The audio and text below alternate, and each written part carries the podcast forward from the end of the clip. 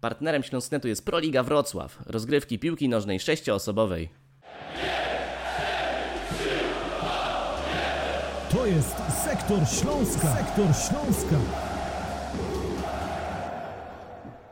Sektor Śląska po meczu z Lechią Gdańsk. E, Jakub Luberda, kładziam się nisko. Dziś moimi gośćmi będą Konrad Omilianiuk Witam wszystkich słuchaczy. i Jan Micygiewicz. Dzień dobry wszystkim.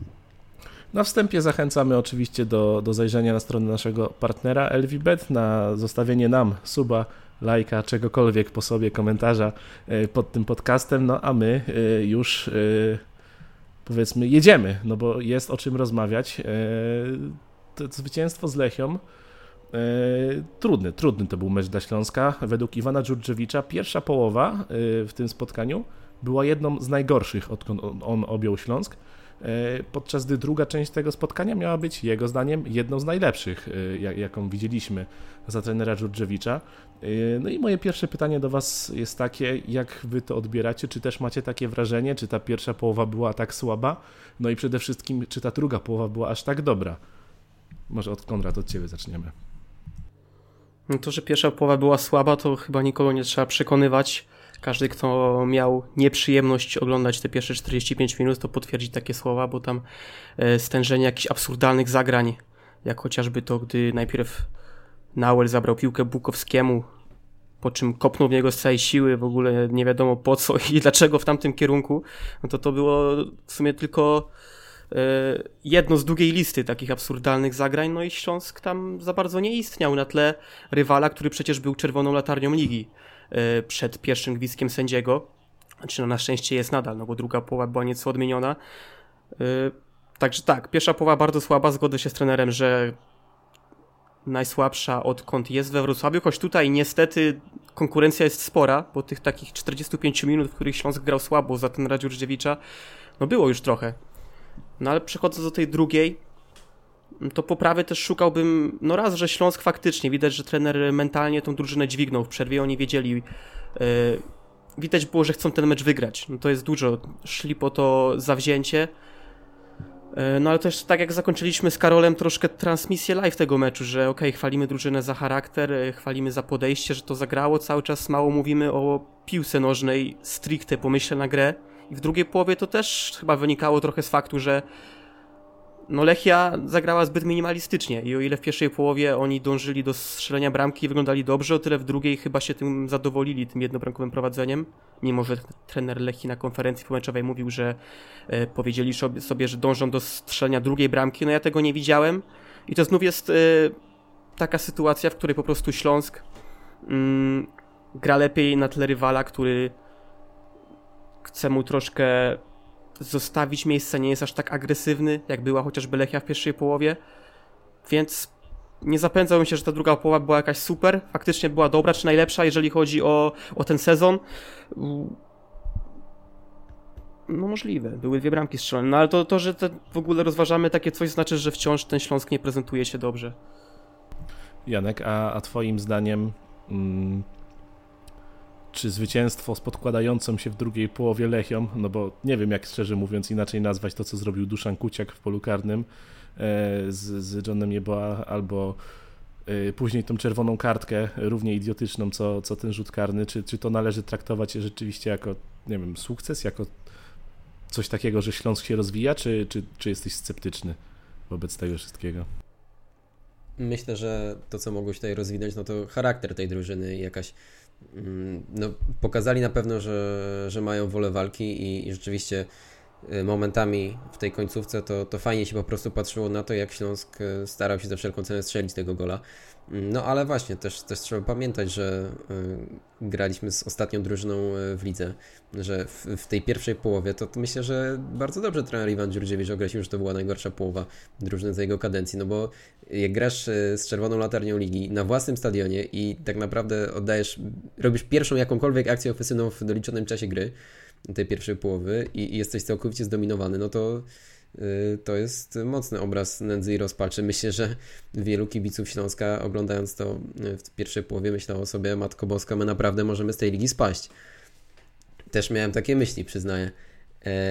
I no cieszy, cieszy to, że w drugiej połowie Śląsk zdołał odwrócić losy tego meczu, ale trzeba jednak brać poprawkę na to, że raz Lechia w niezrozumiały sposób stanęła i, i jakby właściwie przestała grać, a dwa no popełniali tak absurdalne błędy, że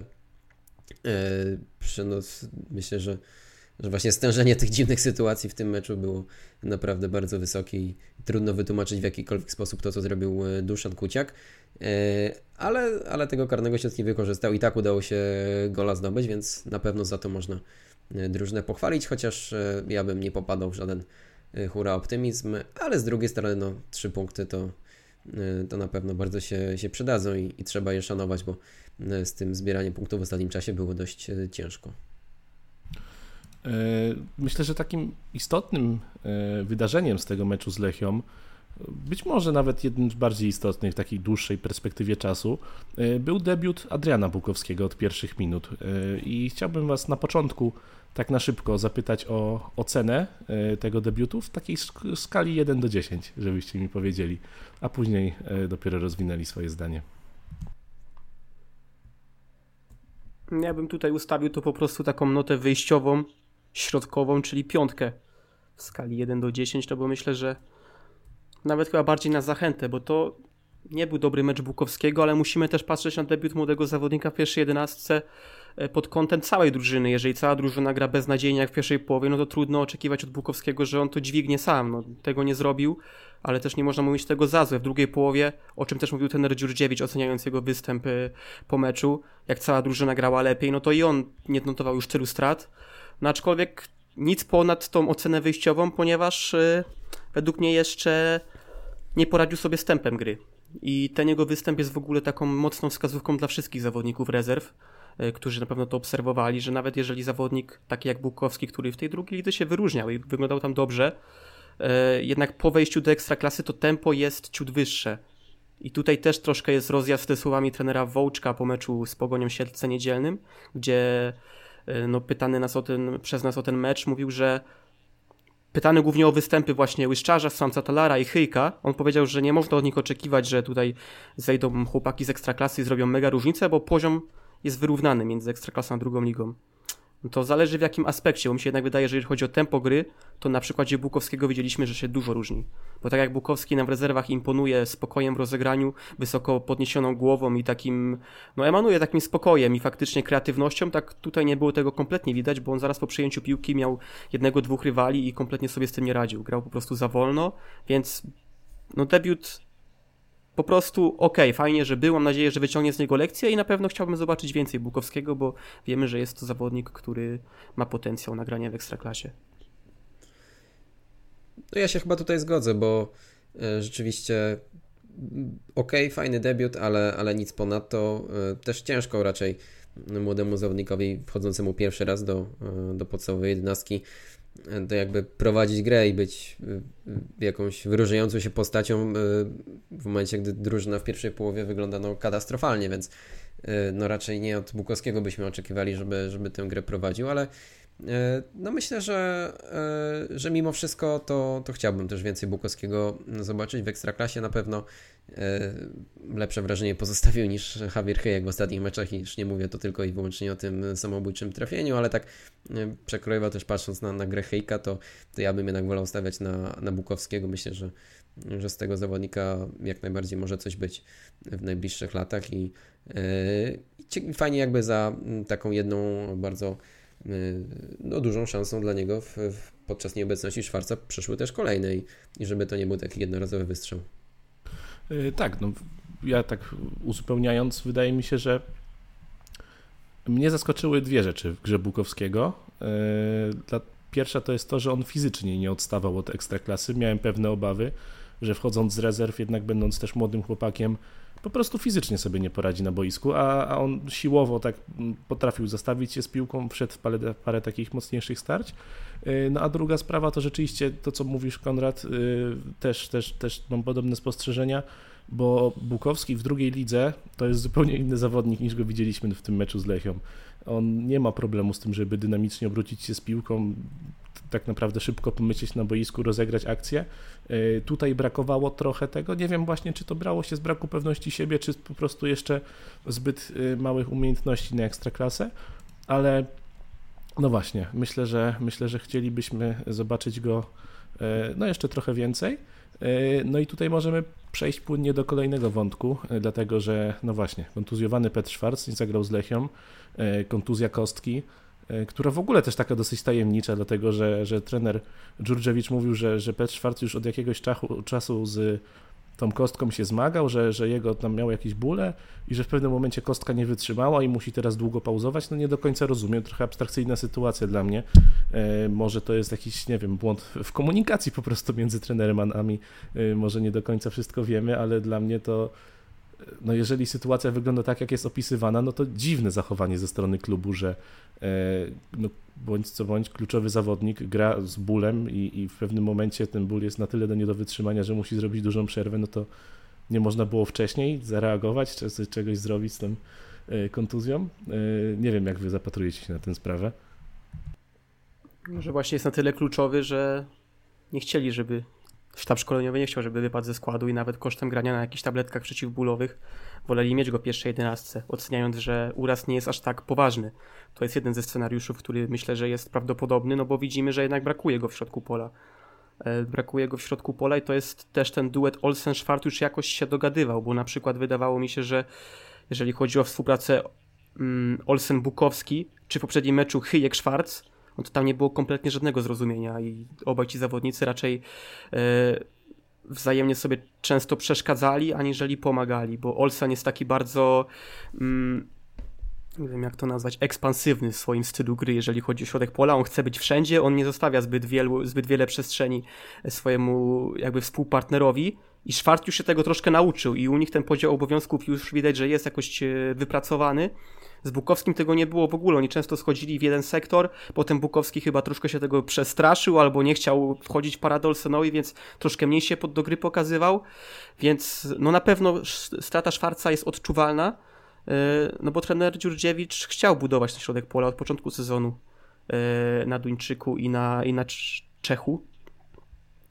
Więc e, no nie wiem, nie chcę powiedzieć, że nie dziwi, że, że Schwarz grał z kontuzją, jeżeli tak faktycznie było, no bo też tutaj przyznaję ci rację, Kuba, że takie coś się nie powinno dziać, a chyba coś podobnego było też z Gretarsonem, bo to podobnie było tłumaczone jego, jego absencja, że grał już, że jego wiodąca le, lewa noga była tam lekko poobijana, że mimo to grał, ale w końcu nie wytrzymała i on musiał, musiał teraz opuścić boisko i no i też niby był w kadrze meczowej, chociaż na przedmeczowej konferencji trener mówił, że nie jest do końca sprawny. Po meczowej, na pomeczowej konferencji powiedział, że, że Gretarson był do gry. Także no takie tutaj jeszcze faktycznie jakieś e, w tej komunikacji e, niedopowiedzenia pozostają, jeżeli chodzi o stan zdrowotny zawodników. Może trzeba bardziej specyficznie te pytania zadawać trenerowi Dziurdziewiczowi, bo wiemy, że on też czasem mówi dość szybko, nawet szybciej niż ja e, i ciężko go zrozumieć.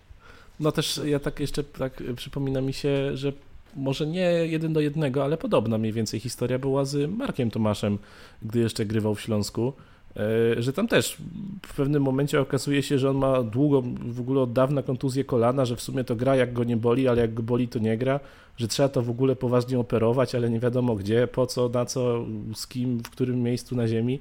E, także no, niepokojące to jest trochę, myślę, w kontekście Śląska, że po raz kolejny no to nie jest, okazuje się, historia jednego piłkarza, tylko takie rzeczy się powtarzają i, i no nie wiem, może tutaj jest jakiś problem w Śląsku. No dziwna sprawa rzeczywiście, ale e, trudno coś, coś więcej powiedzieć. Trzeba by być wewnątrz drużyny, żeby e, jakoś to dokładnie przeanalizować.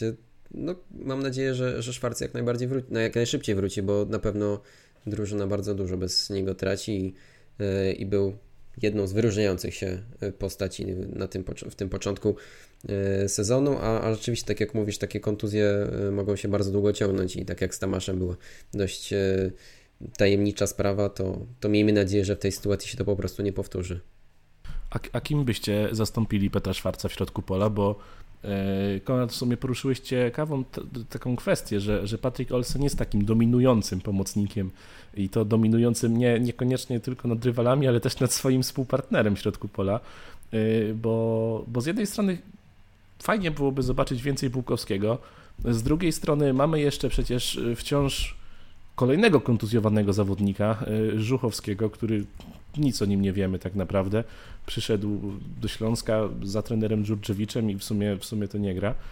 No ale czy takim partnerem obok Olsena takim, który właśnie będzie piłkarzem, który gdzieś tam podejdzie do zgrania, no nie wiem, zagra szybką klepkę, odda szybko piłkę, generalnie nie będzie się za bardzo rzucał w oczy. Czy to właśnie nie jest profil Javiera Hyjka? Aj, no Javier Hyjek. No nie wiem, ja się tutaj zgodzę z Jankiem, który powiedział, że Bukowski na ten moment wyglądał lepiej niż Hyjek i ja też jestem raczej większym fanem talentu Bukowskiego aniżeli Hyjka. Mm, no Hyjek, tak jak mówisz, on by na pewno schodził pod grę, bo on tego robi aż za bardzo. On chce być po prostu, chce przystemplować każdą akcję swoim zagraniem, co, co chyba nie jest poprawne, bo to, to wcale nie o to chodzi, żeby po prostu zamykać się na jakichś małych przestrzeniach, tworzyć małe gry. Yy, Hyjek bardzo mało przestrzeni zdobywa takimi zagraniami yy, przeszywającymi, jak chociażby dwie linie. Yy, on preferuje tą taką, nie wiem, hiszpańską tiki-takę. Trudno powiedzieć, co on preferuje tak naprawdę. Nie rozumiem. Mi się cały czas, ja porównuję go do Pałaszewskiego, bo miał podobny problem. Który też chciał być wszędzie, chciał robić dużo, ale mało z tych jego, z tych jego yy, jakby działań było prawdziwie efektywnych boiskowo. Więc myślę, że Bukowski tak jak stwierdziliśmy, że on nie pokazał pełni swojego potencjału, że znamy go z drugoligowych boisk e, jako zawodnika lepszego, to może właśnie jak ta trema debiutanta już przeszła, to w Gliwicach jak znowu dostanie szansę, to zagra lepsze spotkanie. No bo chyba ten Dziurdziewicz też jak stawia na zawodnika, to stawia go tak jak chociażby Quintana, jak sam Stalar. Oni zanim zostawili odstawieni, zagrali te 3-4 spotkania. Tak samo jest teraz z Nauelem Lejwą, e, o którego też pytałem trenera skąd takie zaufanie tego zawodnika, no to on powiedział, że on musi dostać swoje minuty po tym jak nie grał przez Yy, przywołał, że on ostatni raz 90 minut to zagrał półtorej roku temu. Przed meczem Pucharu Polski w Wysokiem Mazowieckiem. Także wiemy, że ten Rdziudziewicz, jak już obdarza kogoś zaufaniem, to trwa to więcej niż jeden mecz i mam nadzieję, że podobnie będzie, będzie z Bukowskim. Bo nie widzę nikogo innego na ten moment. Tak jak mówisz, Żuchowski, kontuzja, nic o nim nie wiemy. Lewkot byłby fajną alternatywą, ja bym chętnie zobaczył, no ale jest teraz w Górniku Łęczna, tam nawet chyba grał ostatnio od pierwszej minuty już meczu pierwszej ligi. Także niech tam się odbudowuje. Janek, rozumiem, że, że u ciebie też Bukowski pierwszym typem.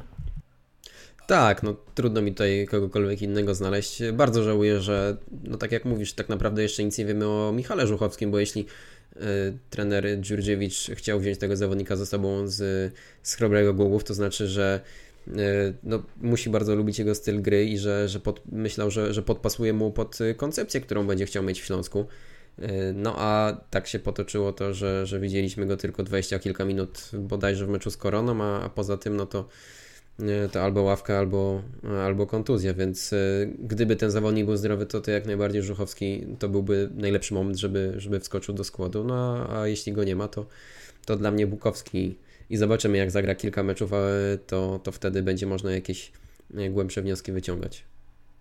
No właśnie szkoda trochę z tym Żuchowskim, to, to, to się muszę zgodzić, bo ta sytuacja wydaje się idealna dla niego. Tak, tak czysto teoretycznie przed sezonem to powiedzielibyśmy, że to jest moment dla Żuchowskiego, żeby się sprawdzić. Tutaj była pauza za kartki Wolsena, tutaj kontuzja Szwarca, no kiedy on, jak nie teraz, y, miałby walczyć o to miejsce w pierwszym składzie, no ale niestety kontuzja go wyklucza, y, ale też chciałbym odnieść się i przejść jednocześnie troszkę dalej y, do, do słów Konrada. Ty powiedziałeś przed chwilą takie ciekawe zdanie o Nauelu Lejwie, że to jest zawodnik, w sumie cytowałeś, parafrazowałeś dziś trenera Dżedżewicza, że to jest zawodnik, który musi grać, który musi się ograć, on długo nie grał i chciałbym spytać, czy takim samym zawodnikiem nie powinien być w Śląsku Wiktor Garcia, bo o jego możliwościach w ofensywie wiemy, o tym, że to jest zawodnik, który naprawdę z przodu, tak, tak pod kątem ofensywnym, może być nawet w czołówce lewych obrońców ligi, ale ma duże braki w defensywie.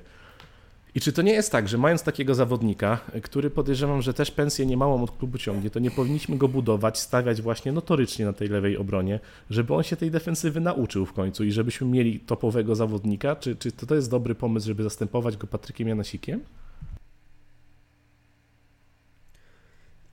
Mi się wydaje, że, że to nie jest dobry pomysł z Janasikiem na lewej obronie, bo no jednak okej, okay, Wiktor Garcia miał pewne kłopoty w, w defensywie, ale tak jak mówisz, patrząc na, na to, co potrafi zrobić do przodu, to no to jest potencjał na jednego z najlepszych obrońców bocznych w Ekstraklasie. Bardzo dużo dośrodkowuje, są z tego asysty i myślę, że, że to jakby można, można z zawodnikiem indywidualnie pracować i, jakby pewne jego wady starać się ukryć, nauczyć go gry w tym systemie, który chce wprowadzać Iwan Dziurdziewicz w Śląsku. A, a co do Patryka Janasika, to, to ja zawsze byłem sceptyczny i i dalej jestem, bo wydaje mi się, że, tak naprawdę nie widzę, co, co ten zawodnik ma takiego, że, żeby grał w pierwszym składzie w ekstraklasie, bo w defensywie mam wrażenie, że on też jakoś bardzo pewny nie jest.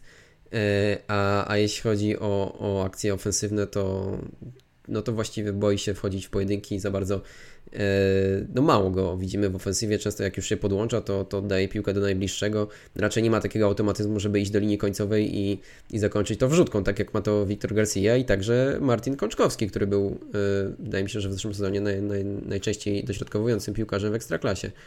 Więc no, moim zdaniem taka optymalna para bocznych defensorów to jest Kączkowski, Garcia. Rozumiem, że, że stawiając na Janasika, trener chce e, no, wzmocnić e, defensywę, bo jakby to jest dla niego ważniejsze w tym momencie i ci boczni obrońcy nie są aż tak ważni e, w, w systemie gry Iwana Dziurdziewicza, ale mam wrażenie, że jeszcze ustawionym Janasikiem na lewej obronie, to, to drużyna jeszcze bardziej traci.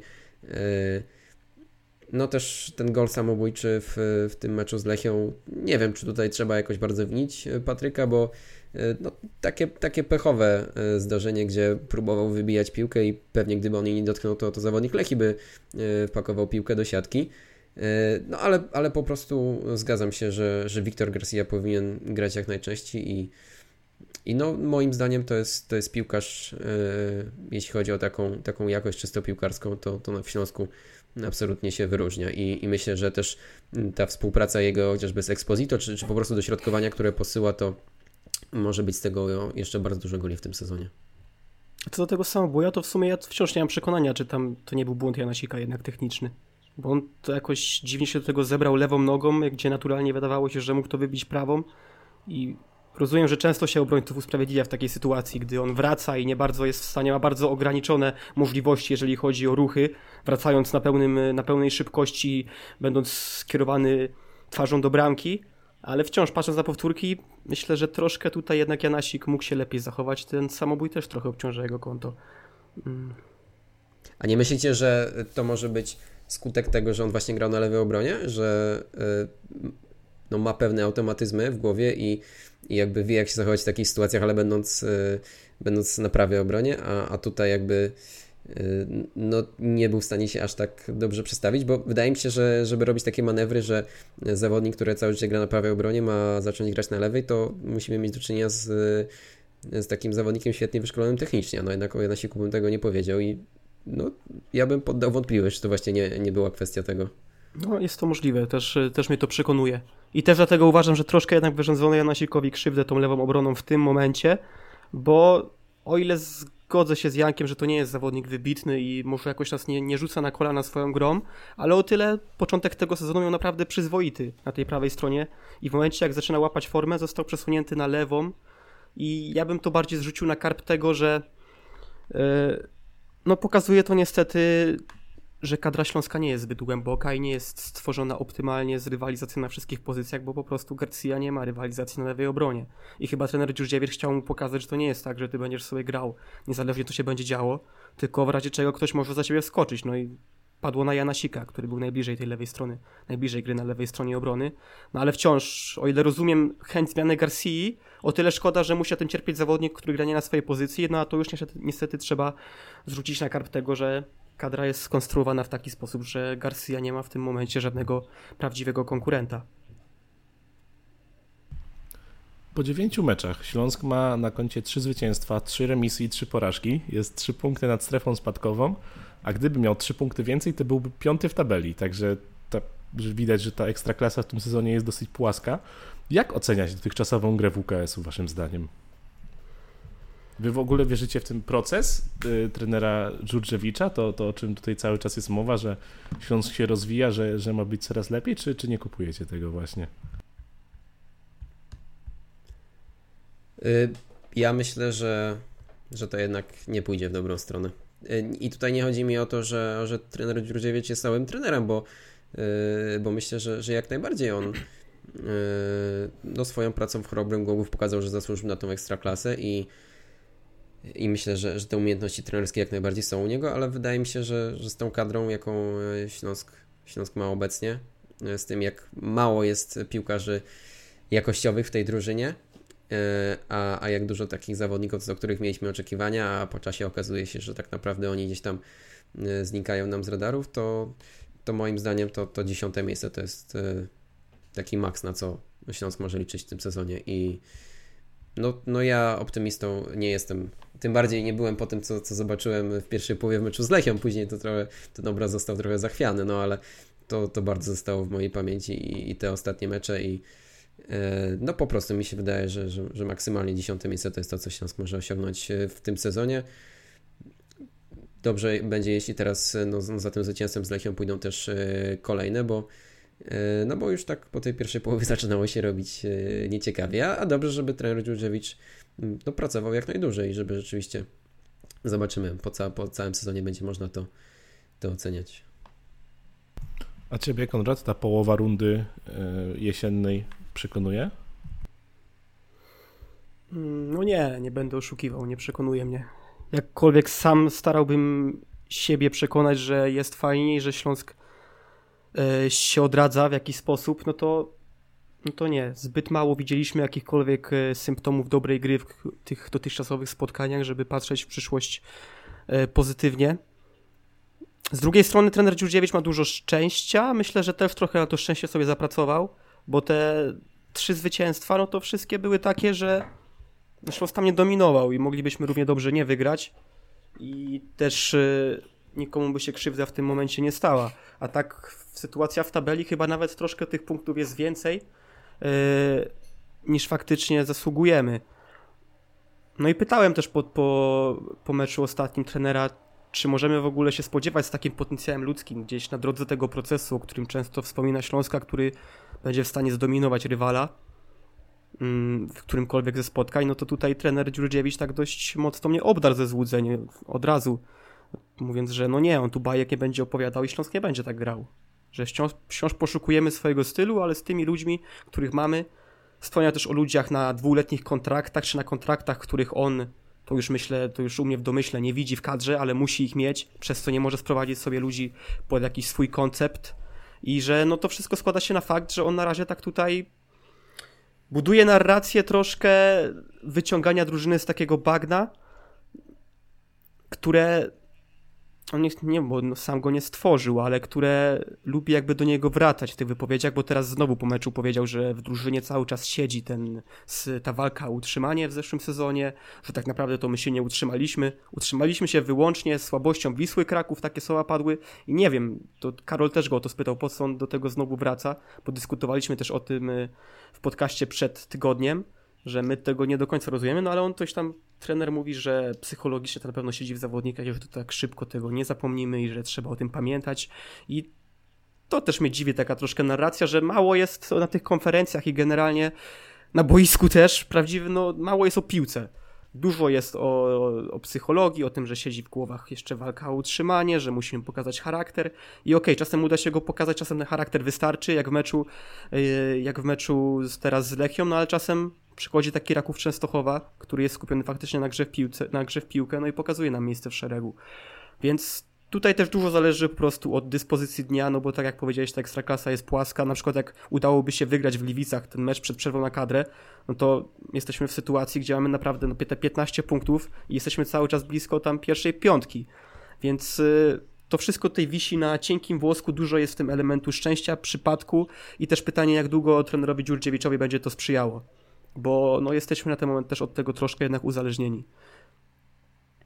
Ja w sumie przemyślałem to, co powiedziałem i, i dochodzę do wniosku, że to, to max 10 miejsce to i tak byłoby dość, dość optymistycznie. No, myślę, że naj, e, dla kibiców Śląska byłoby to e, dobra sytuacja, gdyby po prostu nie trzeba by się do, do ostatnich kolejek drżeć o, o utrzymanie. A myślę, że bardzo możliwe, że tak będzie. No, Konrad tutaj dobrze podsumował, że, że dużo jest w tym przypadku i, i szczęścia.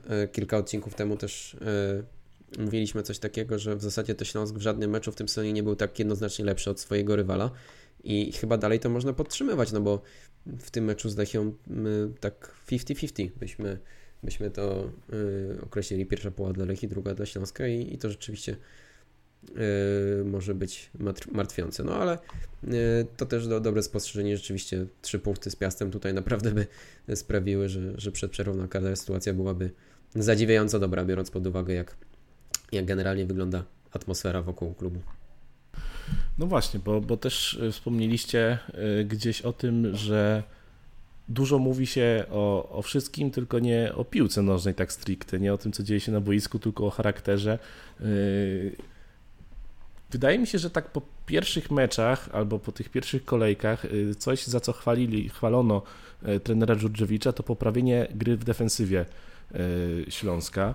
No i tutaj mam dla Was takie dwie statystyki dosyć ciekawe, a z drugiej strony niezbyt dobrze świadczące o Śląsku. Jest to statystyka goli strzelonych, a także goli straconych, dlatego że jeżeli chodzi o gole zdobyte, tylko dwie drużyny strzeliły mniej niż Śląsk, jest to Lechia i Zagłębie, a także tylko dwie drużyny straciły więcej goli niż Śląsk i jest to tylko Mieć Legnica i Lechia.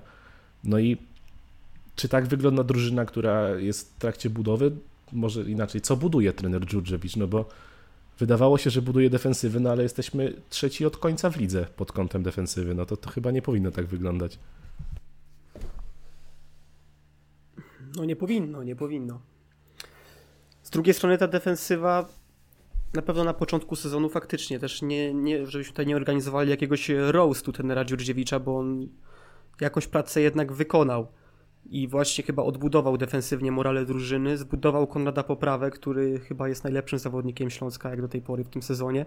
No ale to jest też właśnie symboliczne, że Konrad Poprawa jest najlepszym zawodnikiem u Dziurdziewicza, bo idealnie wpisuje się w to, o czym mówimy, czyli ma cechy wolicjonalne, potrafi grać w kontakcie, świetnie gra jeden na jeden, ale sam otwarcie nawet przyznaje, że jeżeli chodzi o wyprowadzenie piłki, o konstruowanie akcji, no to to nie jest jego konik, nie jest jego atut i on nigdy nie będzie w tym dobry i dlatego też wpisał się w ten system tenera Dziurdziewicza i gra bardzo dobrze faktycznie.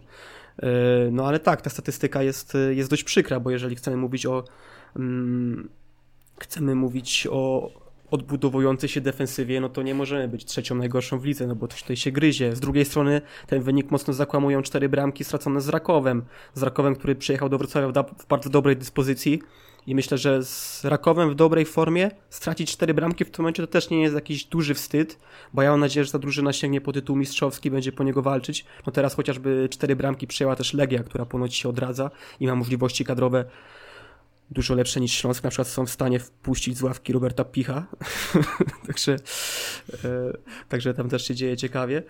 E, no ale tak, no trudno mówić o odwracającej się defensywie przy takiej statystyce. Z drugiej strony zwracam uwagę na ten Raków i że bez tego pewnie wyglądałoby to dużo lepiej. Dobra, to teraz yy, wybrnąłeś Konrad, bo no nie ukrywał, chciałem trochę podpuścić, yy, bo jest jeszcze druga statystyka, statystyka czystych kąt. Trzy czyste konta Śląska w tym sezonu, tylko w tym sezonie tylko trzy drużyny yy, czystych kąt mają więcej. Po cztery ma Widzew, Legia i Krakowia.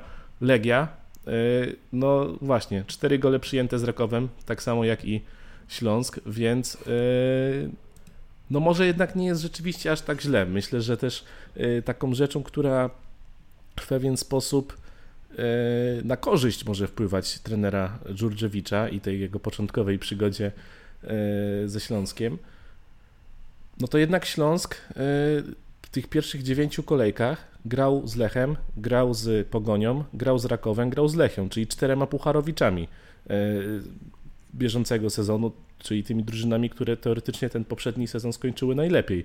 Wiadomo, Lechia w rozsypce, no ale wciąż to jest drużyna o potencjale kadrowym. Wydaje mi się, że to jest pewien taki element, którym może się bronić ten Dżurdżewicz. To jest też taki, powiedzmy, powiew optymizmu, e, jeżeli chodzi o, o to, jak Śląsk w tych pierwszych kolejkach wyglądał. Ale no właśnie, poruszyłeś ciekawy wątek, Konrad, trochę wyprzedziłeś moje pytanie. e, bo chciałem zapytać, czy Konrad Poprawa jest najlepszym zawodnikiem Śląska w bieżącym sezonie, no ale skoro już się wypowiedziałeś, to teraz Janek masz okazję skonfrontować się z taką opinią. No myślę, że nie ma w tym na pewno nic y, kontrowersyjnego, bo Konrad Poprawa prezentuje y, taką stabilną formę i, i w wielu meczach rzeczywiście był graczem wyróżniającym się. Gdyby nie ostatnie dwa mecze, to, to chyba każdy by powiedział, że Michał Szromnik, ale, ale te spotkania ze Stalą i z Lechią trochę rzutują nam na, na obraz Michała Szromnika, chociaż oczywiście też trzeba pamiętać, że, że wiele meczów w tym sezonie już zdążył Śląskowi wybronić. Także na pewno ta dwójka w ofensywie ciężko kogokolwiek wskazać. No, no ewentualnie y, Petr Schwarz. Myślę, że to też jest zawodnik, który na jakieś tam wyróżnienie zasługuje i, i chyba tyle. Tak y, jeszcze dodając do tej dyskusji o, strzelonych i straconych golach, to mm, tak zupełnie tylko i wyłącznie jako ciekawostkę ja powiem, że to znalazłem u, na Twitterze u Michała, Michała Gdowicza, że Śląsk w tym sezonie w 9 meczach nie strzelił ani jednego gola prawą nogą to y, aż ciężko uwierzyć coś takiego, biorąc pod uwagę, że tak większość piłkarzy jest prawonożnych, a tutaj wszystkie gole albo lewą nogą, albo głową strzelane. No ale to oczywiście tylko tak y, taka, taka ciekawostka nie mająca y, żadnej, z której nic głębszego nie, nie wyciągniemy. No w sumie samobój też był lewą nogą Janasika, no ale samobój Hyjka się wymyka wszelkim regułom i tej też się wymknął, bo był z prawej nogi strzelony. ale no, jest to ciekawa statystyka. E, ale jak już jesteśmy przy, przy lewych nogach, no to ta teoretycznie najdokładniejsza lewa noga Śląska, czyli Erik Exposito, e, w meczu z Lechią nie wykorzystał rzutu karnego, no ale w tej drugiej połowie mieliśmy chyba trochę taki powiew starego, dobrego Erika, który bierze grę na siebie, no i który strzela piękne gole, dlatego że, że ta jego bramka myślę, że, że naprawdę mogła przywołać wspomnienia z tej lepszej części minionego sezonu. E, w wykonaniu Hiszpana. E, no i właśnie, czy, czy to już jest ten moment, w którym Eric Exposito wraca na dobre, czy, czy jednak jeszcze nie jesteście aż tak optymistycznie do formy e, naszego iberyjskiego snajpera nastawieni?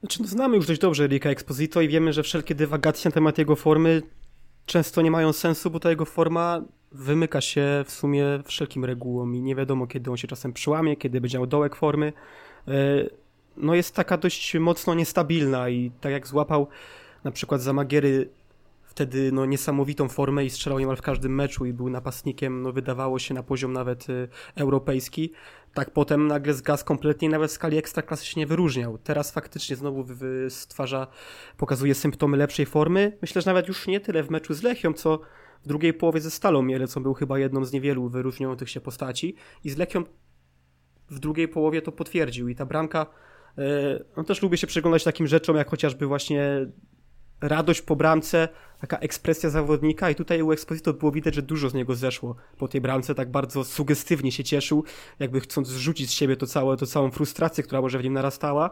Widać było, że ta bramka dużo dla niego znaczyła i że bardzo jej potrzebował i chciał i dążył do tego. No potem jest znowu niestrzelony karny, który może znowu troszkę jego morale zepsuć. E, karny, który wydawało mi się z stadionu został uderzony całkiem nieźle, ale w powtórkach widziałem, że to był słaby strzał z karnego po prostu, ani nie za bardzo do boku, no, też na, na wysokości wysokość, idealnej, nie? tak, dla bramkarza. Więc y, szczerze mówiąc, mając w pamięci to, plus jego karnego z, słynnego z Pogonią Szczecin, gdzie kopnął tam y, na wysokość y, o, na wysokość układu planet, no to ja nie wiem, nie jestem przekonany do Erika Exposito jako zawodnika, która ma wykonywać jedenastki. Chyba on czegoś do tego nie powinien się, się garnąć. Może też to jest e, stara teoria, która nie wiem skąd się wzięła, ale często się mówi w środowisku piłkarskim, że zawodnik z lewą nogą karnych nie powinien strzelać. Tutaj może to się troszkę potwierdza. Więc tak, dobra forma Exposito, mamy nadzieję, że wraca, bo na pewno jest nam potrzebna. To jest kolejny zawodnik, który nie ma zmiennika, bo Quintana się nie sprawdził. Bergier to niestety już wiemy i chyba no, trzeba już to mówić otwarcie, że to nie jest zmiennik na może na jakieś ostatnie minuty, może w końcu wejdzie, strzeli tą swoją pierwszą bramkę, ale to nie, nie traktowałbym go jako poważnego kandydata do gry w pierwszym składzie za Exposito, także potrzebujemy Exposito w dobrej formie i mam nadzieję, że to te symptomy, które pokazał i ta bramka, po której tak się cieszył, no to, to jest właśnie to jego pierwsze kroki do takiego odrodzenia. Dla mnie najlepsze jest to, że to był taki gol Erika, jaki e, właśnie był dla niego charakterystyczny rok temu na jesień, bo on wtedy bardzo często próbował z dystansu. Tak, no miałem wrażenie, że to, że to się stało jego taki znak firmowy, że on naprawdę i no, na pewno dużo, dużo próbował i tych strzałów, te strzały były naprawdę jakościowe, no chociażby z Zagłębiem Lubin w Derba wtedy E, wtedy strzelił taką bramkę, co, co powolny była poprzeczka i, i później dobitka, więc e, no super, że, że udało mu się. E, na pewno ten niestrzelony karny miałby dużo większe znaczenie, gdyby Śląsk tego meczu nie wygrał, no ale tak się wszystko potoczyło, że że mam nadzieję, że jakoś tego bardzo rozpamiętywać nie będzie. Możliwe, że już do karnego nie podejdzie, no bo, bo rzeczywiście Sobo go wykonał. Ostatnio mu się udało w meczu z Rakowem, no ale teraz, teraz przestrzelona jedenastka, ale tak generalnie to, to rzeczywiście w tych ostatnich meczach widać też, że Erik bardzo próbuje i że, że bardzo mu zależy i, i często e, nawet jak nie ma za bardzo wsparcia ze strony kolegów, to, to gdzieś stara się samemu minąć kilku zawodników, e, uderzyć e, i, i to na pewno jest, jest, jest budujące patrząc na, na, tego jego, na te jego ostatnie występy. No, myślę, że, że dla niego też personalnie to jest ważne, żeby no bo jeśli on zaliczy taki kolejny sezon, jak, jaką miał rundę wiosenną w zeszłej kampanii, no to to ciężko mu będzie liczyć na, e, na jakiś dobry kontrakt e, w, w klubie zagranicznym, a na pewno na to jeszcze liczy. Sebastian Berger to jest zawodnik, który dobrze karny wykonuje. Tak mi się przypomniało, że w tym sezonie, gdy zdobywał koronę wicekróla strzelców w drugiej lidze, jeszcze pod e, batutą trenera Piotra Jawnego, chyba aż 9 goli z rzutów karnych wtedy zdobył. Sebastian Berger to generalnie jest zawodnik, któremu w drugiej lidze wszystko wychodzi i, i tam nie tylko rzuty karne, ale też inne aspekty gry napastnika wykonuje naprawdę świetnie, no, a w Ekstraklasie to, to trochę inaczej wygląda, więc e, no trudno go rozważyć do, do rywalizacji na Exposito. W piłce ręcznej to jest częsty manewr, że zawodnik wchodzi na rzut karny, to może w takiej roli by się sprawdził. Jeżeli teraz by zastąpił e, Exposito na karnego, byłoby to idealne rozwiązanie. E, no dobra, to już tak zmierzając całkowicie do końca, jeszcze jeden wątek chciałbym poruszyć. E, wątek zawodnika zapomnianego, wątek zawodnika, którym, o którym ja przypomniałem sobie dopiero przy okazji meczu rezerw e, teraz, teraz, teraz w niedzielę i to wcale nie dlatego, że zagrał dobry mecz, wcale nie dlatego, że w ogóle zagrał mecz, a właśnie dlatego, że nie zagrał nawet meczu. Marcel Cylla, takiego mamy gagatka w Śląsku. E, jeszcze niedawno pamiętam, był trening otwarty dla mediów, pojawił się tam nasz redaktor naczelny Krzysztof Banasik, on po tym treningu e, próbował przekonać całą redakcję, w sumie może tak było, nie byliśmy tam prawdopodobnie, e, może nawet mieć rację, że Marcel Cyla w treningu wyglądał naprawdę bardzo dobrze, że, że prezentował się super, że, że był jednym z lepszych zawodników na tym treningu. No ale właśnie, czy wy widzicie go w ogóle jeszcze jego przyszłość w Śląsku? No bo teraz był ten mecz e, z, z Pogonią Siedlce w wykonaniu rezerw. E, on nawet nie wszedł na boisko z ławki rezerwowych. On po prostu przesiedział cały mecz na ławce. E, macie jakiekolwiek nadzieje związane z tym piłkarzem jeszcze? Chyba nie. Chyba nie. Dobrze go akurat trener Tworek chyba zdiagnozował, bo on pytany o Cyle mówi, że nie widzi w nim żadnej złości sportowej. Tak chyba też jest, bo skoro ty mówisz, że on jest na meczu rezerw z Pogonią Siedlce, zawodnik, który był jeszcze niedawno młodzieżowym reprezentantem, Polski, mówiło się o nim w kontekście pierwszej reprezentacji, że to jest wielki talent, a teraz nie podnosi się z ławki w drugoligowy, na drugoligowych boiskach. I nie widać w nim żadnej właśnie takiej e, podrażnionej ambicji, chęci cięższej pracy, bo właśnie o tym mówił trener Tworek, charakteryzując tego zawodnika, no to chyba coś tu jest nie tak i po prostu mentalnie tam coś nie gra, bo wiemy, że on w piłkę potrafi grać, ale nie jest przypadkiem, że trener Lawiczka po niezłym początku go odstawił, że trener Tworek się na nim nie poznał i trener Dziurdziewicz też nie. No tak trzech trenerów, no to już nie może być tak, że to wszystkich trzech się nie zna i zawodnik jest naprawdę super, tylko nie, nie dostał szansy. Ja myślę, że tutaj kolejny kamyczek do ogródka dyrektora sportowego Sztylki, który go ściągał i to się wydawał niezły transfer. To było na fali tych wszystkich transferów młodych zawodników, którzy gdzieś tam próbowali sił na zachodzie i im nie do końca wyszło i ci mieli wrócić do ekstraklasy i pokazać swój talent. I widzimy, że takie transfery trzeba oceniać jednak też przez pryzmat raz umiejętności piłkarskich, ale dwa yy, mentalu zawodnika i osobowości, bo ja myślę, że tutaj to głównie nie zagrało że Marcel Zyla to jest zawodnik, który po prostu w tej szatni nigdy się chyba nie czuł komfortowo, nie wpasował się w ogóle do tej ekipy. On nigdy nie udzielił żadnego wywiadu, nie występuje na żadnych materiałach yy, Śląska Wrocław, czy to z obozów. Ja pamiętam, tam były takie sceny, że bodajże Radosław Żabski, czyli fizjoterapeuta Śląska, tam starał się go jakoś yy, właśnie czy to, pod tą kamerę zaciągnąć, troszkę go rozluźnić, czy właśnie zintegrować zresztą ekipy, no ale to chyba nie do końca wychodziło, podobnie zresztą jak Szymon Mikołajczak, tam były takie próby na niektórych filmikach i tak widać było, że ten Zyla jest gdzieś z boku, że on nie do końca chce i może to też jest problem, że on mentalnie nie do końca się tutaj wpasował i dlatego też nie jest w stanie na boisku pokazać pełni umiejętności. No dobrze, no to tym takim mało optymistycznym akcentem zakończymy dzisiejszy odcinek Sektoru Śląska. E, pamiętajcie zostawić coś od siebie pod naszym e, podcastem, jakiegoś Od suba, to lajka, jeszcze, przepraszam, że przeproszę, ale troszkę mnie jeszcze to gryzie, bo faktycznie, że tak bardzo było pesymistycznie i też trochę tego Dziurdziewicza myślę, że może za bardzo, za dużo było negatywów, za mało pozytywów, a jednak przekonało mnie to, co ty powiedziałeś na samym końcu, niemalże ta, ten terminarz jednak troszkę, nie myślałem o tym jakby przy tej ocenie, że my faktycznie graliśmy z mocnymi drużynami i ten bilans, który mamy, te 3-3-3 i te 12 punktów po tych spotkaniach to nie jest wcale zły wynik na ten potencjał ludzki. I okej, okay, nie wyglądało to, jeżeli chodzi o grę, ale wciąż, jeżeli chodzi o sam wynik punktowy, to to jest całkiem. No jest całkiem niezły wynik na to, czym Śląsk teraz dysponuje, bo my nie możemy się łudzić, że będziemy walczyli o puchary. No mamy teraz, w tym momencie możemy być maksymalnie średniakiem ligi, więc trzeba Dziurdziewiczowi oddać, że wyciągnął z tego dość sporo. Plus będziemy teraz grali, jednak terminarz będzie chyba dla nas łaskawszy, więc jakby ta przyszłość też wcale nie jest aż tak czarna, jak może ją zarysowaliśmy. To nie wiem, tak na koniec, żeby było troszkę bardziej optymistycznie. Bo... To jest dobry wstęp do sezonu przejściowego. Myślę, że możemy tak to, co póki co ze Śląskiem yy, się dzieje, ująć. Dobry wstęp pod kątem punktowym, niekoniecznie pod kątem gry. Dziś yy, moimi gośćmi yy, był Konrad Omielianiok. Dziękuję. I Jan Micygiewicz. Dziękuję bardzo.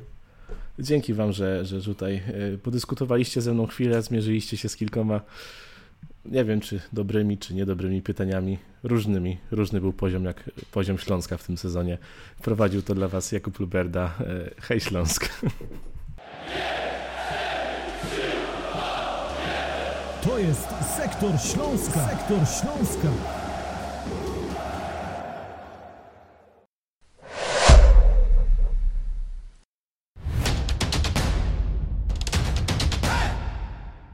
Partnerem Śląsknetu jest Proliga Wrocław, rozgrywki piłki nożnej sześcioosobowej.